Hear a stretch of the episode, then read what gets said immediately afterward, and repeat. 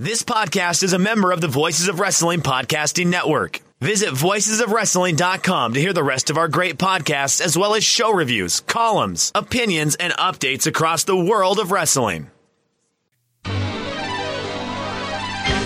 Hello, everybody, and welcome to another edition of WrestleNomics Radio. I'm Brandon Thurston, broadcasting on demand from Buffalo, New York. I'm recording this on Friday, September 25th, 2020. And today on the program, there have been a slew of new COVID 19 cases in promotions like WWE, AEW, and CMLL as the pandemic rages on. There have been a new sports TV rights agreement between Turner Sports and Major League Baseball. There has been a new WWE video game in the world of consumer products. There has been a new variety article on WWE today with quotes from a very intelligent wrestling business expert. There has been a stock sale by WWE Chief Brand Officer Stephanie McMahon. We'll get to the bottom of that deep, opaque mystery that is WWE ownership. The Department of Labor has issued proposed rules. I'll tell you why it doesn't even matter. there has been TV viewership as there always is. Monday Night Football rages on. AEW and NXT go head to head. And then finally, we will close the program with some theater. Let's write love letters, correspondence, drama. As we read the correspondence between World Wrestling Entertainment Inc. and the Security and Exchanges Commission. All that, and can you believe it more? But first,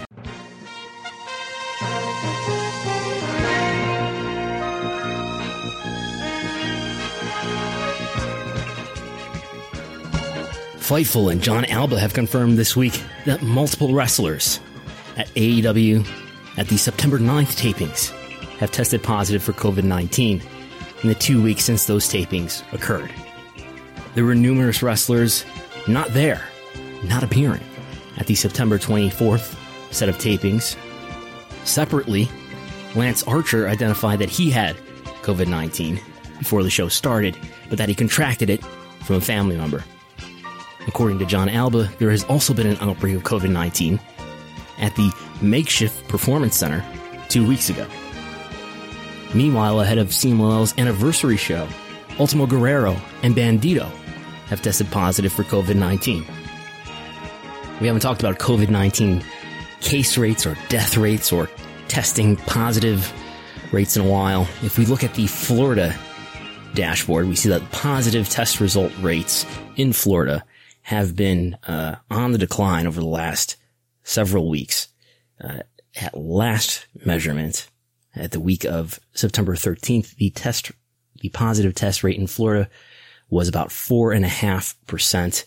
That's on a downward trajectory from weeks prior. That's in the state of Florida. If we isolate that to Duval County in the Florida dashboard, we see that it's, it's, uh, at a similar 4.15 percent, so under five percent. The, the target rate at one time for Florida was to be under ten percent. If we go to Orange County, by the way, Duval County is the home of Jacksonville, the home of AEW. Orange County is the home of Orlando and of WWE's Performance Center and the, and, and as well as the Amway Center where now the Thunderdome is. And the same similar trajectory, similar trends for testing result rates in, in Orange County at the last week, uh, 4.3%. If we look at cases by county, cases by county in Orange County seem pretty consistent under 200 most days. As for Duval County, if we pull up Duval County on the Florida COVID-19 data and surveillance dashboard, similar under 200 most days. That's not adjusting for population but Florida overall, under 4,000 new cases on most days. Deaths, although deaths do take some time to, to roll in and catch up, but deaths do seem to be on the decline. But if we look at the United States overall, and let's, uh, to give it something to compare it to, look at Mexico and adjust that per capita, adjust that for population. There, there must be, and I don't know this information, but there must be some real short supply of testing in, in Mexico. 50% of COVID tests in Mexico are positive. Uh, in the United States, it's been pretty consistent at between 4 and 5% throughout the country.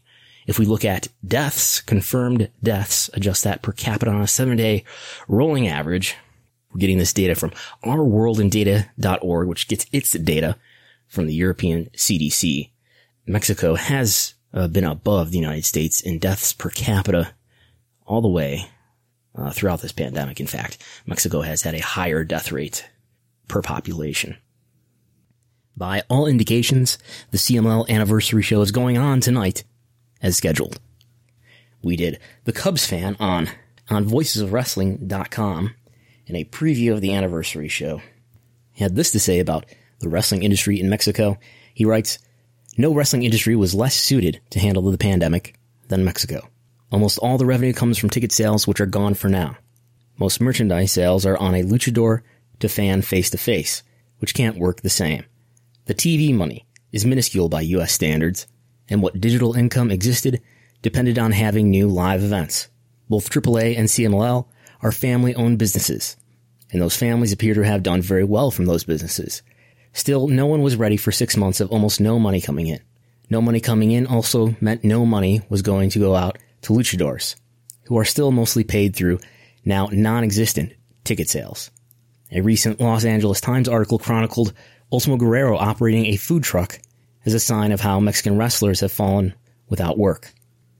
In reality, Ultimo Guerrero owning and operating a food truck probably puts him in a better spot than many out of work luchadors. So I, I just don't know uh, what to think of North America here at this point. And if you look at, go back to the um, our world in data, the daily new confirmed COVID-19 deaths per million, seven day rolling average. And let's just look at the last data points on the chart for each of Mexico, United States, and Japan. In Japan, it's 0.05, United States 2.2, Mexico 3.3. So that's, that's what? Japan. Uh, so let's take Mexico with their 3.29 and divide that by Japan's rate. You got 65 times the death in Mexico than Japan per capita. 65 times. Um, if we do that to the United States with, with our 2.1 divided by Japan's 0.06, 35 times the death in the United States versus Japan. 65 times the death in Mexico. Where in Japan, now they're bringing people back to the building. And, and then only then, uh, at least in New Japan's case, people are wearing masks and not allowed to cheer. Yet in the United States, where it's 35 times worse, in Mexico, where it's 65 times worse, we're still doing shows. And in the United States, we're trying to get people back into the arenas. Uh, AEW putting people back in the arenas, uh, on a limited basis at Daily's Place. WWE reportedly looking at going back on the road. And if you go and look back at July when at least New Japan decided to put fans back in the buildings on a limited capacity. The death rates were even lower. Uh, deaths per million in Japan, basically at zero. The chart says negative 0.01. Means deaths were basically at zero. We are not willing to make such sacrifices here in North America. In the case of the United States, by God, there's US TV money on the line, which is massive. It may be the matter of, uh, continuing on as business or not in the case of AEW. Probably the matter of being profitable or not in the case of WWE. In the case of Mexico, there is no TV money and there's only, they're only relying there on ticket money. On the other hand, so is Japan. So is New Japan and a number of other companies in Japan, really none of which rely largely on money from video or media or TV content. You know, how many people are dead now from COVID who might have been alive if there weren't these wrestling shows? Uh, come on, nobody wants to hear that. Nobody wants to hear that. You can't say that. Well, well, we've got more than twice the number of people dead in this country who died in the Vietnam War, and uh, six times the number of people dead uh, from COVID. Of people who've died last year from the flu, six times.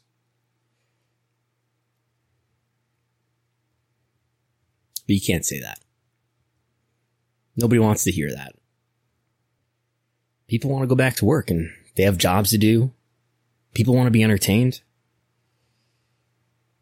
We got empty arena wrestling shows to produce, TV money to collect. So you can't say that. That's just moral outrage. That's just, uh, it's just numbers. And I don't know what is more important here than revenue and entertainment sometimes. Sorry, I guess, if you didn't want to hear any of that. We'll take a break and come back with something more entertaining in a moment.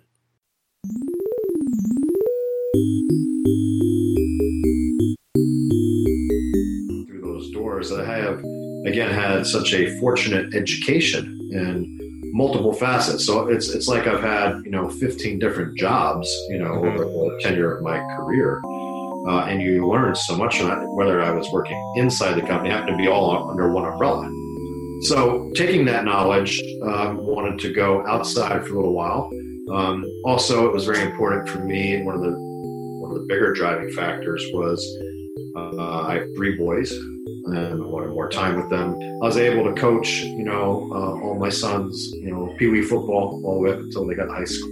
Just being around a whole lot more, as well as um, you know, immersing myself in businesses that I wanted to do and testing how would I fare outside the cocoon and to do something completely different. You know, take those skill sets and you know get involved um, with multiple multiple businesses. Um, do some investing, do some things like that that I've always you know had the uh, I've always had the affinity to do uh, and and and go for it. So you know, not with some some work really well, uh, others just like okay, worked okay, uh, but but the main thing is it just gave me back so much time. Um, and then, you know, so I really came out of the business for my boys. That was Shane McMahon earlier this month on the W podcast After the Bell, explaining why he left W in 2009, his last corporate title, W's Executive Vice President of Global Media. Again, that was this month in September. Shane gave a different answer in 2016 when he was on the W Network in an interview with Mick Foley. I think with any parent and sibling, or I should say parent and, uh, and child relationship, it's you know it's tough, especially with the older guard, allowing the new guard to flesh those ideas out and try them and go for it because they're so guarded against it.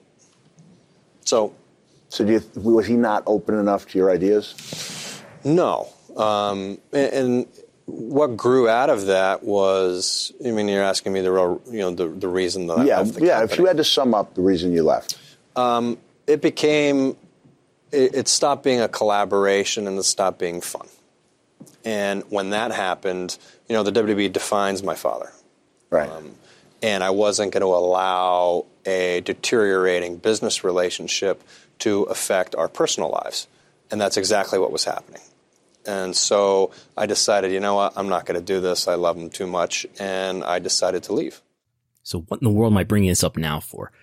Well, it's just a, a cascade of things to unfolded this week as Stephanie McMahon made a, a stock sale of some W shares that she owns, which she owns many.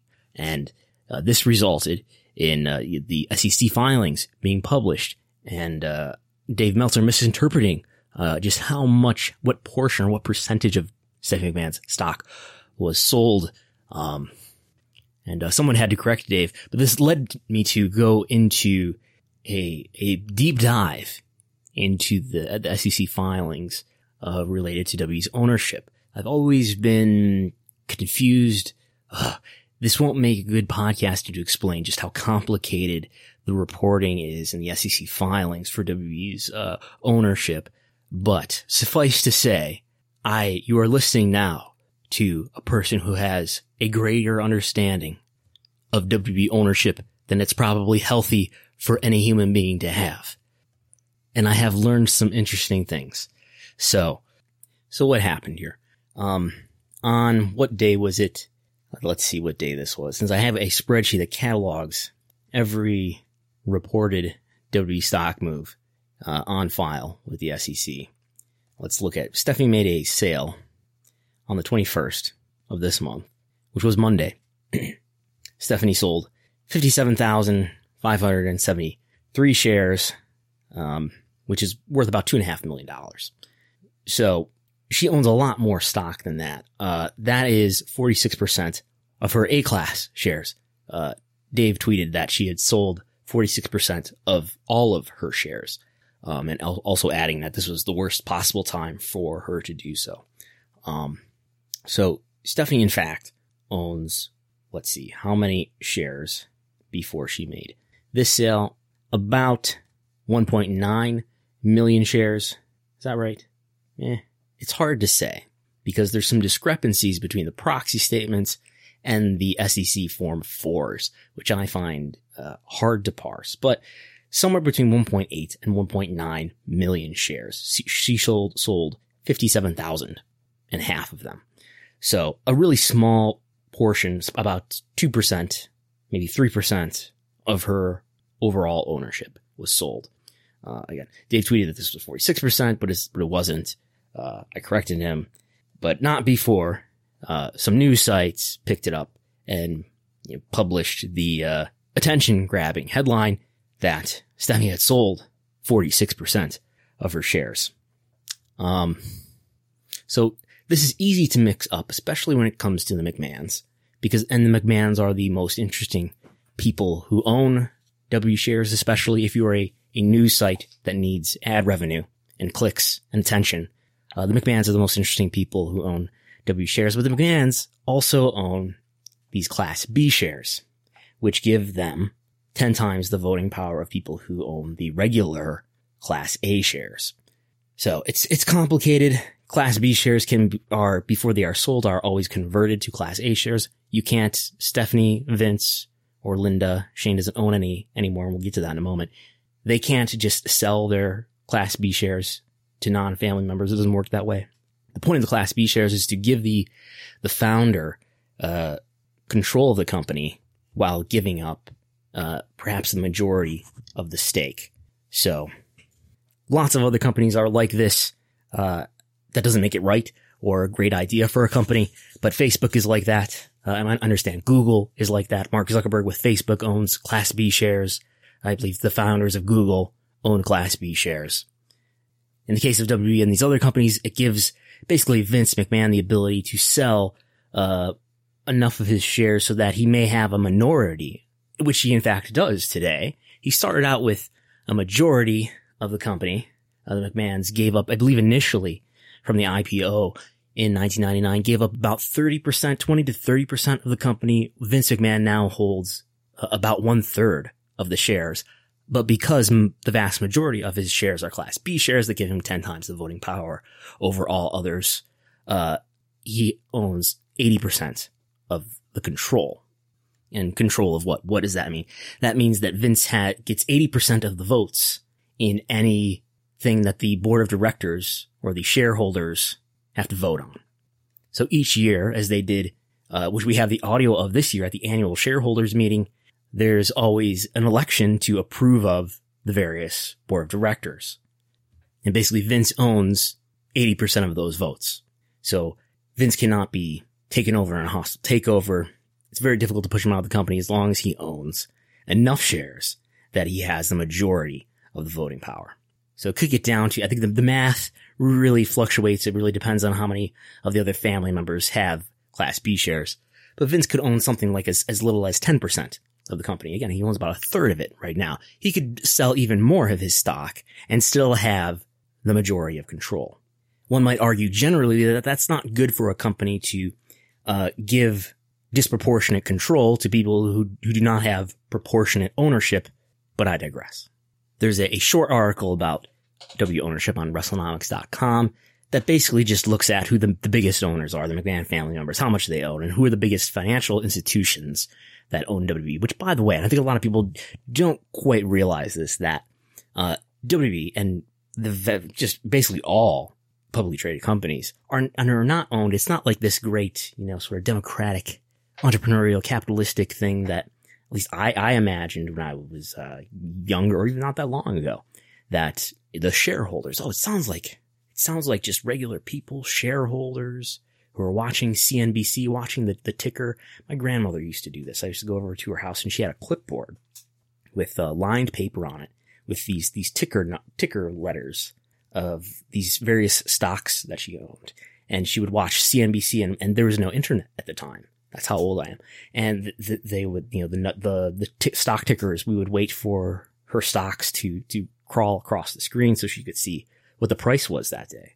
Um, but anyway, it, the, the idea of shareholders gives, you know, gave me this sort of naive image in my head of, you know, regular people all collectively owning this, uh, company.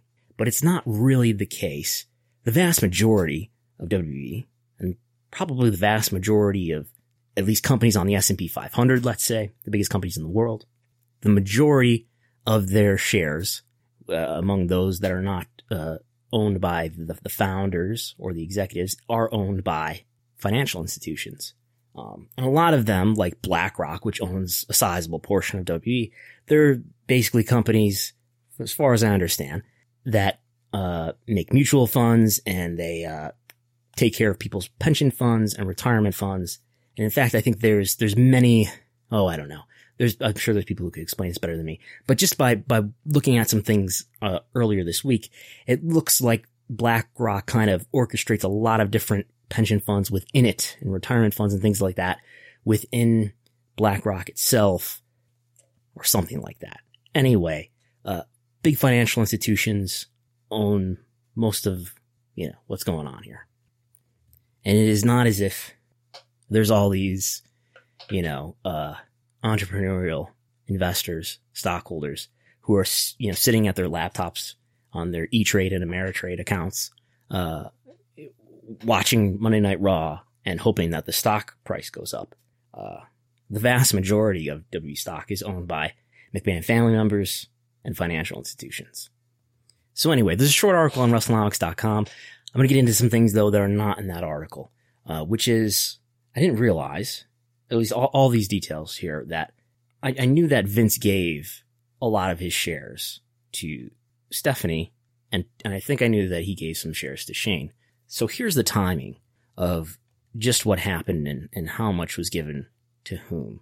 What makes this kind of confusing, and again, this is one of the things I don't need to get into a lot of detail about uh, in audio, but Vince McMahon has a number of what are called irrevocable trusts, which I could not even begin to explain to you what they are. I don't know, but these are what I uh, these are some sort of accounts that Vince put large amounts of shares into over the years. He did this at least four or five times. He did it in 2004, in 2008, in 2010, and 2013. And the, I think he did it in 1999 as well at the beginning. But anyway, in 2004, he started the Vincent K. McMahon 2004 Irrevocable Trust. And a lot of what, uh, he put something like 14 million shares into the Irrevocable Trust. And he gave, uh, about 1.8 million shares to each Stephanie and Shane in June 2007. Then uh, he, in 2008, uh, started up another irrevocable trust that he put 15 million shares into. So a similar number of shares as the earlier irrevocable trust. And let's see, in up to that point, Shane had some uh, A class shares uh, by virtue of, I think, stock options and stock awards.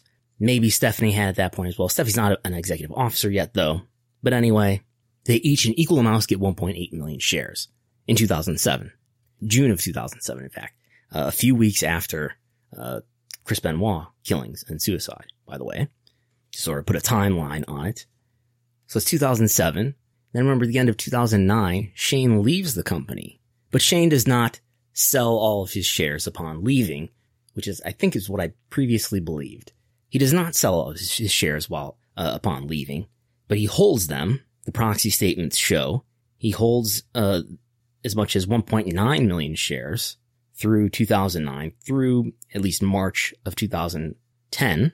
And then the proxy statement in March of 2011 show, doesn't show him holding anything. So presumably he sold all of his shares, uh, over 1.8 million shares sometime between March 15th, 2010 and March 2nd, 2012, which is the next, uh, record we have of Shane holding some stock because in December of 2011, on December 29th, in fact, 2011, there is another stock gift from Vince McMahon from the 2008 Irrevocable Trust.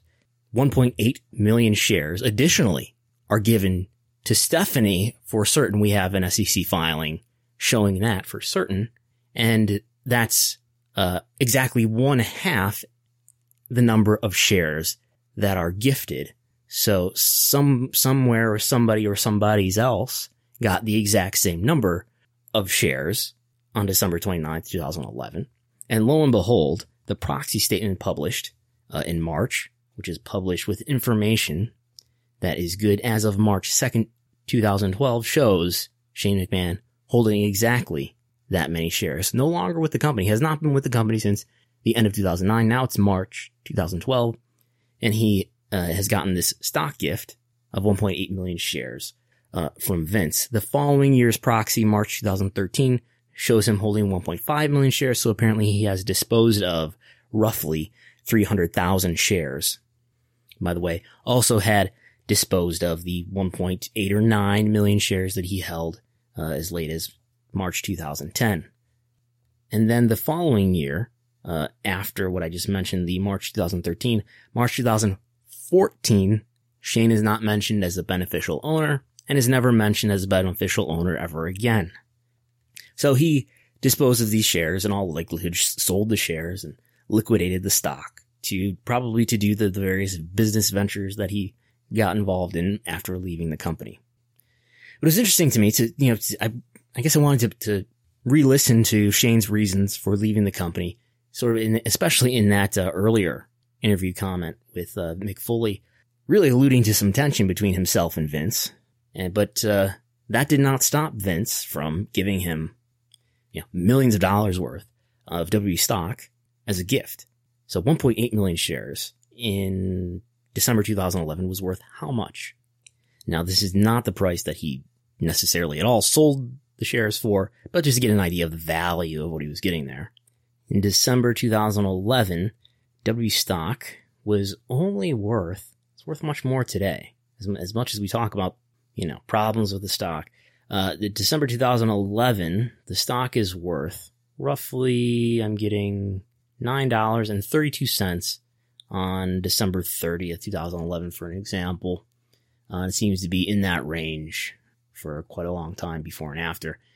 Multiply $9.30 by 1.8 million shares, and you get, we're just going to round these numbers here, but you get over $16 million of market value. Over $16 million. That's, that's more than, than is in my bank account. Mind you, that was his second gift.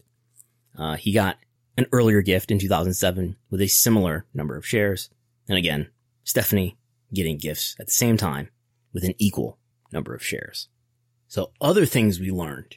There is an additional Vincent K. McMahon irrevocable trust, that of the 2013 Vince McMahon irrevocable trust. And from the best I can tell, this is sort of the Linda McMahon trust. This is a trust that uh, Vince uses. It appears to give Linda a lot of stock. Now, Linda has over a half million shares. She still does today. She has had a, over a half million shares since the beginning of the company. Or since the beginning of the IPO, I should say. Vince, by the way, starting off with, I think it's, is it something like 50 or 60 million shares. He's now down to 28 million at the moment. But yeah, the earliest, and there, there may be something in the proxy or the S1, but 56 million shares. I've got him holding in July 2000. But anyway, Linda uh, has half a million shares, except for the time where she is listed on the proxy as having upwards of 9 million W shares.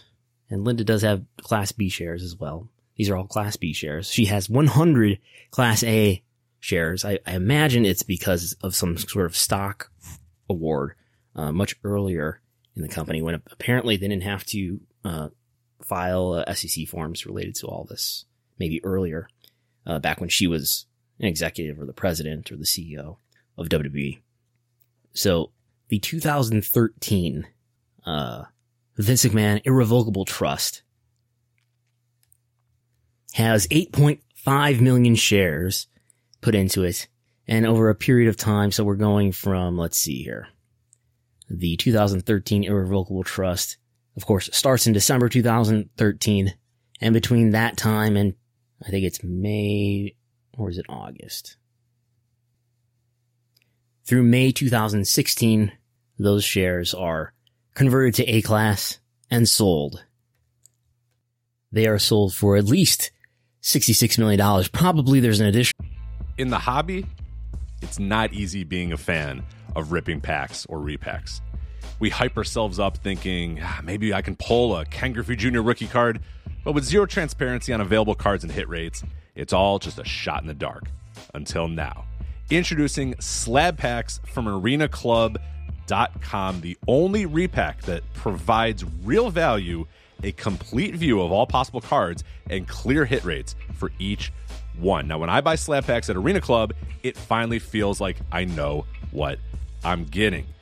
I was able to open an Arena Club slab pack, and and I'll be honest, it was a lot better than what you normally do. Say you go to a card show and there's a random innocuous brown bag of cards, and yeah, you can open it and look, it's going to be junk. You're you, you know what I mean? Like you know what you're probably going to get in those. Maybe you find that fun.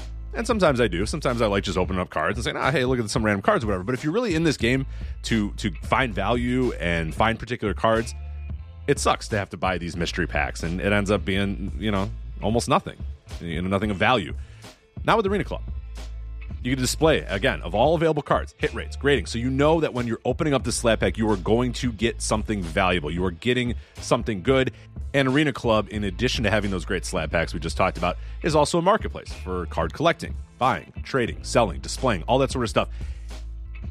But those Arena Club slab packs, man, they are revolutionizing the repack game with transparency. After your pulls are revealed, they'll immediately be placed in your vault for safekeeping or trading and selling, and you can have them officially graded by Arena Club as well. So again, uh, setting these things off, it's going to be officially graded by Arena Club, and the Arena Club grading process is accurate, fast, and transparent with full grade rationale provided and explanation of how your card was scored. So whether you're buying, selling, trading, or displaying, Arena Club is the card collecting platform that you have to check out. So right now, got a special offer here for Voices of Wrestling Network listeners.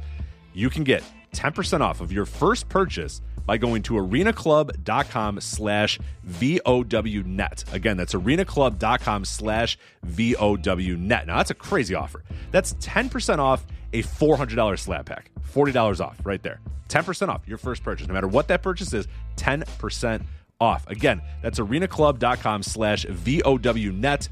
Arenaclub.com slash VOWnet for 10% off your first purchase on Arena Club and we thank them for sponsoring the Voices of Wrestling Podcast Network.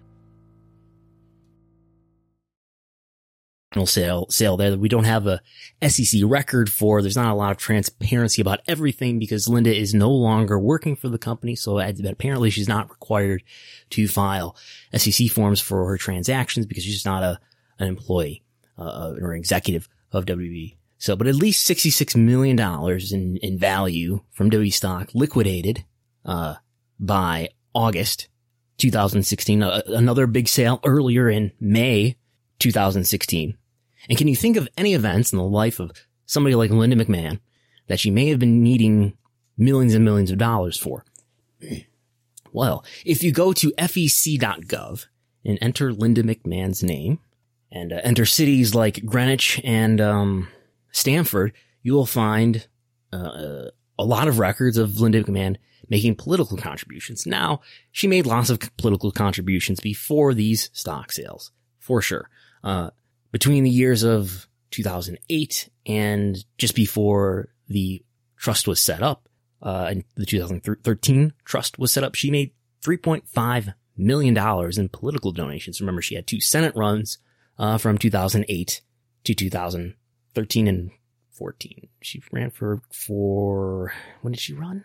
Senate, even years, 2008 and 2010, I think. Or was there a 12 in there? Get goddamn Blumenthal out of office. She ran in 2010 and 2012.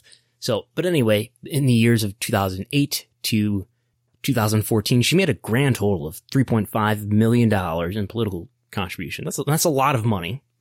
Now, after that point, through the present, she has made, and since she has received uh, or liquidated more than $66 million of WWE stock, she has made nearly $17 million of political contributions, mostly to uh, Republican causes such as the campaigns of Donald Trump, and she chairs the America First Action Committee, the super PAC for Donald Trump's campaign for reelection. So that is the bulk of what I learned. Uh, I, I went through all the proxies and entered lots of information into spreadsheets and copied and pasted a lot of information from sec.gov related to Form 4s and Form 3s. That's what I do with my time. I go through boring bureaucratic documents and it's just a, a fun puzzle. Um, uh, one other interesting thing I learned is that uh, among the institutions that I've had W ownership, way back early in the days of the IPO, or way back early in the days of W being a publicly traded company. It's a publicly traded company, don't you know? Um, General Electric held 2.3 million shares. That may have been, had something to do with the XFL ownership, maybe with Dick Ebersol. I don't know. But NBC, NBC's parent company at the time, right? General Electric, Electric Company, owning 2.3 million shares in WB in 2000, the proxy says, and Viacom owning the exact same number of shares, 2.3 million shares. Viacom, the broadcaster in the United States of W Raw at the time. So I didn't know that. That's interesting. uh, Viacom owning W shares at least up until August 2002. They appear on proxy statements as a, a major owner. Viacom, the parent company of Spike at the time that was broadcasting Raw. So, and then from there, Major League Baseball got an extension to its broadcast rights contract with Turner, the parent company of TBS. An extension from 2022 to 2028 reported to be worth more than $3 billion from Warner Media, or the Warner Media, the parent company of the parent company of the parent company of the superstation, TBS. According to CNBC, that contract has an average annual value of $470 million per year. Average annual value, $470 million per year. That's five years of Monday Night Raw in terms of value. That is up from an average annual value of 325 million. What is that an, an X difference of? We like to talk in terms of X differences you know, uh, WWE getting a three point X increase in their current round versus their prior round. So let's see. 470 divided by 320 equals 1.4x. So a 40, 44, let's see, let me round up, 45% increase in TV rights value for Major League Baseball. What does this have to do with wrestling? Astute listeners of WrestleNomics know professional wrestling in the United States anyway, is all about media, media rights value, and the looming, persistent question that will, for the foreseeable future, uh, weigh over the heads of major pro wrestling companies in the United States is, will I get an increase in media rights value in my, in my next round of negotiations? For Major League Baseball, for at least one of its broadcasters, the answer is yes. Uh, a great deal of anxiety happening these days about NFL viewership, NBA viewership. Uh, I want to read this quote in the Houston Chronicle from an article. This is probably today or this week, where they quote Patrick Crakes, who is a former Fox Sports executive who now works as a TV consultant, uh, talking about uh, the year-over-year comparisons of NFL viewership in, in in terms of it being on the decline so far in many cases, he says it's all about what the NFL delivers compared to everyone else, and the gap in that regard has never been wider. We have an increased sports viewing audience that is dealing with lots of options. The NFL's reach was down in week one, but the average length of viewership was up. So casual fans were obviously moving around to other things. And for wrestling fans, that's a difficult pill to swallow for many reasons. Because unlike just in the case of the NFL or the NBA or Major League Baseball or NHL or what have you, wrestling doesn't have any real winners. All the winners are predetermined. And wrestling fans who are looking at things on an analytical level, which is probably all of you who are listening, um, are trying to think about who's winning in terms of the economic competition. And, uh, when we try to think about who's winning in terms of the economic competition, we think about, well, who's drawing the metrics? Who's drawing the viewership, the TV ratings, the attendance, the merchandise sales, the network subscriptions, the pay-per-view buys, and so on. Furthermore, we, uh, we are in an era where a lot of the TV content, uh, put this as objectively as possible. A lot of the TV content is, uh, met with unsatisfied reception, uh, is not well acclaimed, some of it. And some of it is not well received on a consistent basis. And wrestling fans want some sort of economic consequence, economic justice for a punishment for the bad TV shows that you put out. And, uh, WWE's, uh, consequence has been the opposite of, of a punishment. It's been a reward for putting out the kind of content that they've been putting out. They got their TV rights more than tripled in the US as a result of negotiations that happened with, within a, a the, the, very same year that WWE, in fact, uh, decreased in attendance and decreased in merchandise sales and decreased uh, in 2019 in the year that the TV contracts went into effect, decreased in W network subscriptions. But to Crakes' point, the value is in basically where the rank is. Where is your program relative to other programs? And to take that question to WWE Raw, uh, we have a metric that considers that uh, from the Showbuzz Daily dataset, and that's called the P18 to 49 ranking. And in the P18 49 ranking, and the Showbuzz Daily record goes back to Q3 2014. So we've got, what is this, about six years of, of data here. I break it down by quarter in this case, and we get to Q3 on track to average fifth for Raw. Uh, and if you want to, if you're looking for economic justice, that is the lowest for Raw in a quarter, uh, barely on the Showbuzz Daily record, uh, just barely edging out. So that, that's a 5.0 average ranking. That is an adjusted ranking. I'm, I'm adjusting for the fact that Nielsen reports Raw in three separate rows for its three separate hours. So I'm taking one out of there because the average otherwise, uh, the highest possible average would be two rather than one. So the, the comparison is the same regardless. Uh, five is the average. Let's imagine there's one more Monday Night Raw left in Q3 2020. So this number could change next time we talk, but that is the, the lowest ranking since a 4.9 ranking in Q4 2018. And there are a few other quarters that are in that neighborhood. Q4 2016 and which is a 4.4 and Q4. Notice these are all Q4s. Uh, 4.6 in Q4 2015. Uh, the last year, Q3 2019, did a 2.7. 2.7. Again, this year, Q3, same quarter, this year, 5.0. So falling down a couple slots there on the average for Raw. And that is a, a quarter that included the, the, the quite terrible for Raw months of July and August. So those pre-Thunderdome months when ratings were getting especially bad.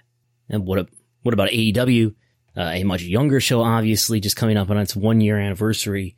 Uh, AEW has been improving in its rank in recent months. Of course, that's been to their benefit in August and September because of uh, not being opposed by NXT. But there were some rough months there in the post-COVID times, immediately post-COVID of March, April, and May, where they were uh, averaging a rank of 18, 28, 10, and 17, and that has improved in July to a 6, August and 8, and September a 7. Again, in August and September, they are benefited by not going head to head with NXT in some of those weeks.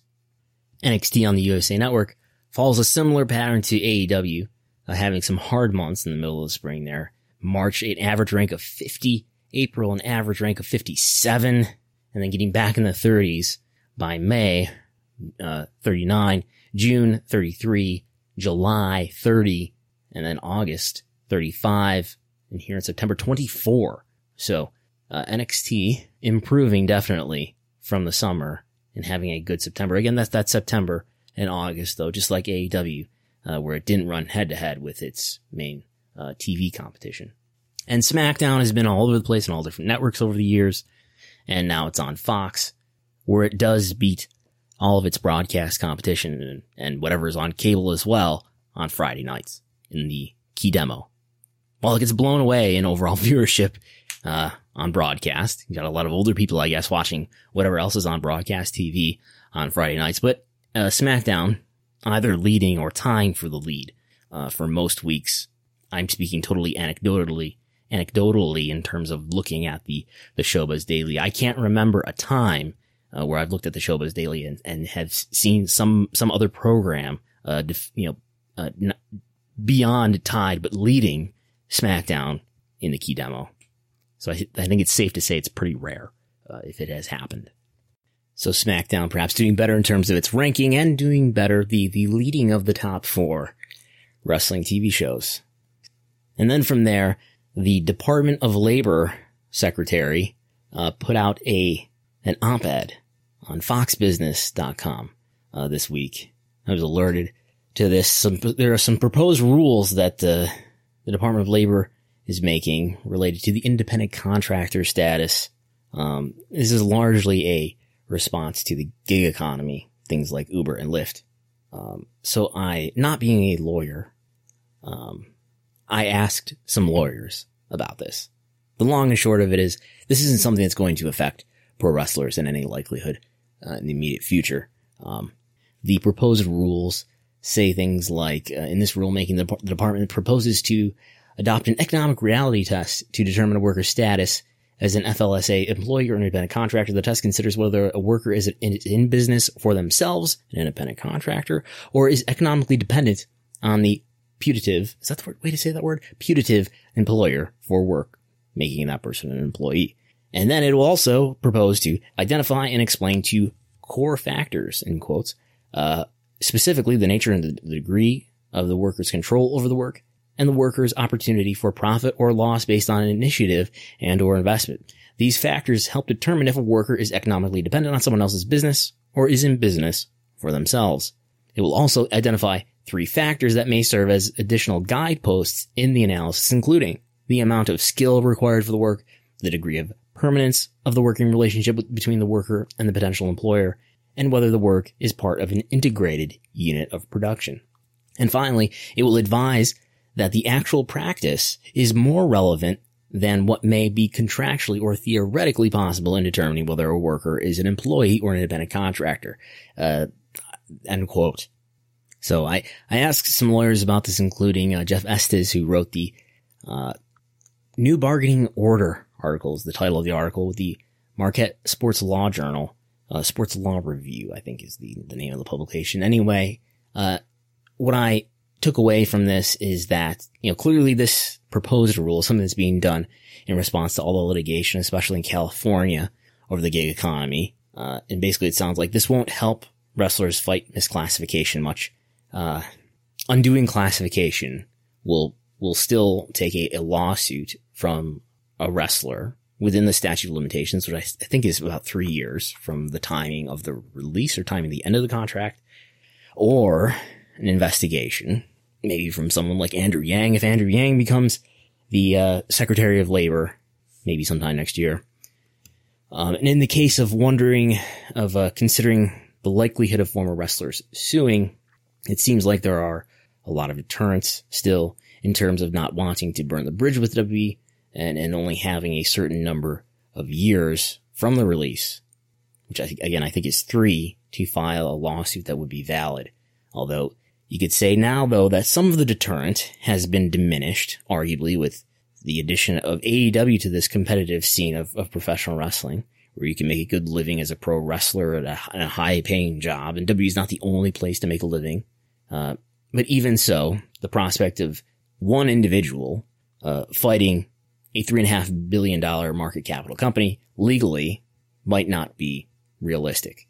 And the deterrents that still do exist uh, if not in to the extent that they existed a few years ago, there are still the deterrent of not wanting to, uh, you know, burn the bridge with WWE and probably guarantee that you'll never work there ever again. Although Jesse Ventura did make it back. But anyway, uh, that lowers the possibility of collecting plaintiffs to file a class action lawsuit. So, and then from there, there was a article in Variety published today, Friday, written by Gavin Bridge, who uh, interviewed me and asks me some questions for the article. The article is titled WWE's Mounting Problems, Audience Declines, Saudi Arabia, and Andrew Yang. Uh, basically what I was providing in, for, uh, for Gavin in the uh, Variety article is an estimate of just how much money WWE makes from Saudi Arabia, explaining why it looks to be about $50 million per year and showing the accounts receivable line, uh, holding in excess of $60 million when it had far less than that uh, in years before there was a Saudi Arabia deal.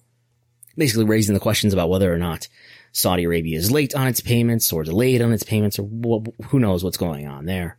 Uh, Gavin discusses how uh, maybe the the lowering in the price of oil will limit Saudi Arabia's ability to pay for expensive things like all the uh, the sports and and uh, other events that are a part of the Vision 2030 plan to revolutionize Saudi Arabia's perception around the world, of which W is a part. But basically discussing whether maybe Saudi Arabia will not have the money to continue to pay for things like this. Uh, it is not a question that I've considered and, uh, the economics around the oil industry are, are not something that I understand. So this is an interesting topic to look at. But another really interesting thing in this article is that they, they did some research, a survey just for this article, apparently. And, uh, this is from the source is YouGov for Variety Intelligence Platform. There's a survey that is, it, there's a chart in here, uh, titled Reasons Why U.S. Viewers Stopped Watching Professional Wrestling. The N is 479 adults aged 18 or older who used to watch wrestling at least one of AEW Dynamite, WNXT, W Raw, or W SmackDown. And there's one, two, three, four, five, six, seven, eight, nine responses Apparently, you can give more than one of these responses uh, if you're a given respondent. But we've got the the top answer, or should we go in in in reverse order here? Twelve percent were not sure. Twenty four percent some said some other reason. Uh, seven percent said the reason, or at least one of the reasons why they stopped wrestling was the show wasn't listening to fans. Only seven percent. Uh, nine percent said the announcing was not as good. 14% said the content was more geared toward children.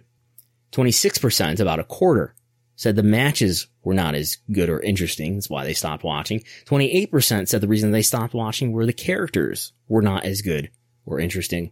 29% said the storylines were not as good or interesting. And 30% the leading cause, uh, according to the subjects themselves, said that it seemed more cartoonish than when I liked it. So again, the article gets into a lot of what you might in a SWOT analysis call a lot of risks and um, threats for WWE, including the quality of the content. And then from there, we close today's episode, this week's episode, with a reading from the correspondence. You know, so, sometimes there's the, you know, the, uh, the classic authors, you know, especially after they die, they, uh, the, a book is published with selected letters by Ernest Hemingway or, or something of that nature, things of that nature. And, and this is, I think, equally, uh, uh, literary and fascinating. So like the ownership issues that I was talking about before, this was something that I came across WSEC filings I was reading for the first time. Uh, I've been relying a lot on corporate.w.com for my SEC filings. And, uh, you could, but you can also go directly to the source, sec.gov. And it does include in the directory, uh, some, some form types, uh, some document types that are not on the corporate website including correspondence between the Securities and Exchanges Commission and WWE. And in fact, we, we might say that this is the, uh, these are the selected lever- letters of one of our WrestleNomics heroes, George Barrios, because he is the, the signer, the signatory, the signer of this letter, giving him, giving the impression that he is the participant in it for WB. But anyway, I give you now an episode from SEC Theater. In the letter dated August 20th, 2010, this was, you know, it's only a few months now until Triple H Paul Levesque will become an employee with World Wrestling Entertainment. And I don't know if the SEC was aware of that or had it on its mind, but in the proxy statement that WWE published that year, uh, WWE declined to quantify the talent pay of Stephanie McMahon's husband, Paul Levesque. One Mr. Lynn Shank of the SEC wrote to WWE, We note your disclosure on page 24 that Mr. Levesque's compensation is in line with comparable figures. Please confirm that in future filings, you will provide the disclosure regarding his compensation required by Item 404A of Regulation SK. To which George Barrios of WWE responds The company believes the qualitative description of Mr. Levesque's role as a top talent with the company is adequately disclosed to investors, and that providing the quantification of his compensation, technically required by Item 404A of Regulation SK, would place the company at a competitive disadvantage. As mentioned in the proxy statement, consistent with pay practices of our other top stars, Mr. Levesque's pay consists of a mixture of pay for performances and royalties for certain company products bearing his name and likeness, subject to a minimum guarantee. A quantification of talent pay has never been publicly disclosed. We believe that such disclosure would be unfairly used by our competition and potentially by other talent during negotiations of their compensation.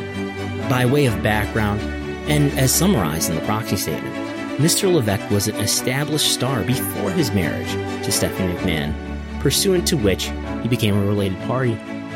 Mr. Levesque joined the company in 1995 and married in 2003.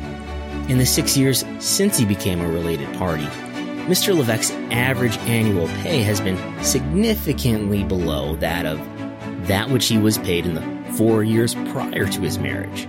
Mr. Levesque's highest paid year with the company was 2000. Mr. Levesque has not been our highest paid talent in any of the past five years. We believe this amply demonstrates the statement made in the proxy statement that we believe his pay is generally consistent with that of our other top stars. We also believe that this background information establishes that Mr. Levesque's pay is not influenced by the fact that he is a related party. The company is willing to add a sentence to this effect in next year's proxy statement. Oh, we do note that, that the company is currently planning to add to Mr. Levesque's role at the company by giving him is uh, certain um, um, employment functions for which he would be compensated as an employee beyond his talent pay. It is not anticipated that he will be an executive officer, as these amounts will be paid for non talent employment services and unrelated to his independent contractor talent services. They would be fully disclosed in the proxy statement in the same manner in which we disclosed Shane and Stephanie McMahon's compensation. Very truly yours, George A. Barrios, Chief Financial Officer.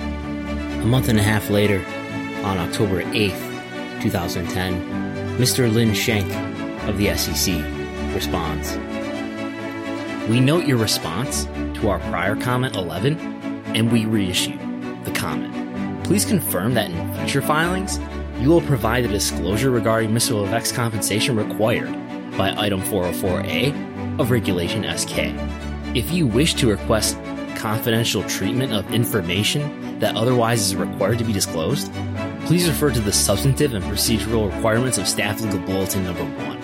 However, please be advised that Section 2B2 of Staff Legal Bulletin Number 1 states that except in unusual circumstances, disclosure required by Regulation SK or any other applicable disclosure requirement is not an appropriate subject for confidential treatment regardless of the availability of an exemption under FOIA and specifically identifies disclosure about related party transactions.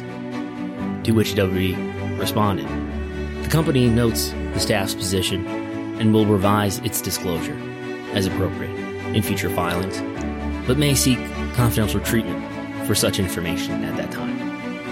Very truly yours, George A. Barrios, Chief Financial Officer. In the next W proxy statement published March 18th, 2011. On page 26, WWE wrote, As one of our top stars, Mr. Levesque receives pay that varies from year to year depending on the programs and events in which he performs. The films in which he stars, there were two produced in 2010. The royalties earned on home videos, video games, toys, clothing, and other merchandise bearing his name and or likeness. And salary as an employee active in management in several aspects of the company's business, reporting to the chairman and chief executive officer. His total compensation aggregated across these roles was approximately $3.84 million in 2010. But in the proxy statement for the following year, published March 2012, seven months after Levesque had become an executive vice president in the company the prior August, following the entry in the summary compensation table for Paul Levesque under the column All Other Compensation, 2,074,042. Footnote 3 consists principally of performance fees and royalties paid to Mr. Levesque as one of the company's top talent. And so WWE, despite its grievances that it would face unfair negotiation leverage from talent and competitors, nonetheless disclosed the talent pay of Executive Vice President Paul Levesque. And so it has been disclosed each year ever since.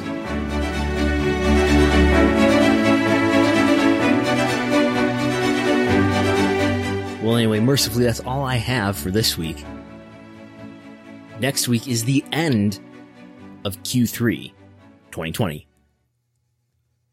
Other events notwithstanding, maybe we'll take a look back at the quarter that was July, August, and September.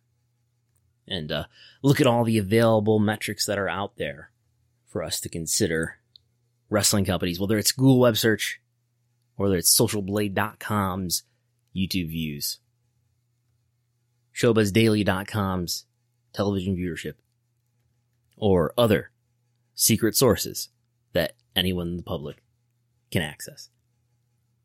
In terms of other things on the research menu, the WWE Performance Center NXT developmental history project is still very much on my mind. The data is in hand. And as time allows, in the week and weeks to come, I will continue to work on it. It's a very complicated subject, as it turns out, trying to uh, come up with good and meaningful definitions to address the question of how successful has the Performance Center era been as a developmental system. It's easy to have intuitions, intuitive answers. It is harder to give answers that are backed up by real data, real information. And that is the story of our lives.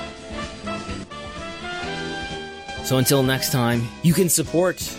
It goes into effect on Patreon, patreon.com slash WrestleNomics. Support if you want $5 a month.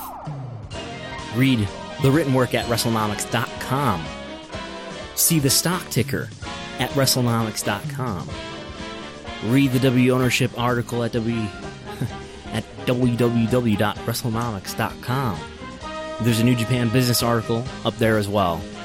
Read Gavin Bridge's Variety article. It's linked on my Twitter and the WrestleNomics Twitter, which you can follow at WrestleNomics, and you can follow me at Brandon Thurston. I'm Brandon Thurston, and I'll talk to you next time.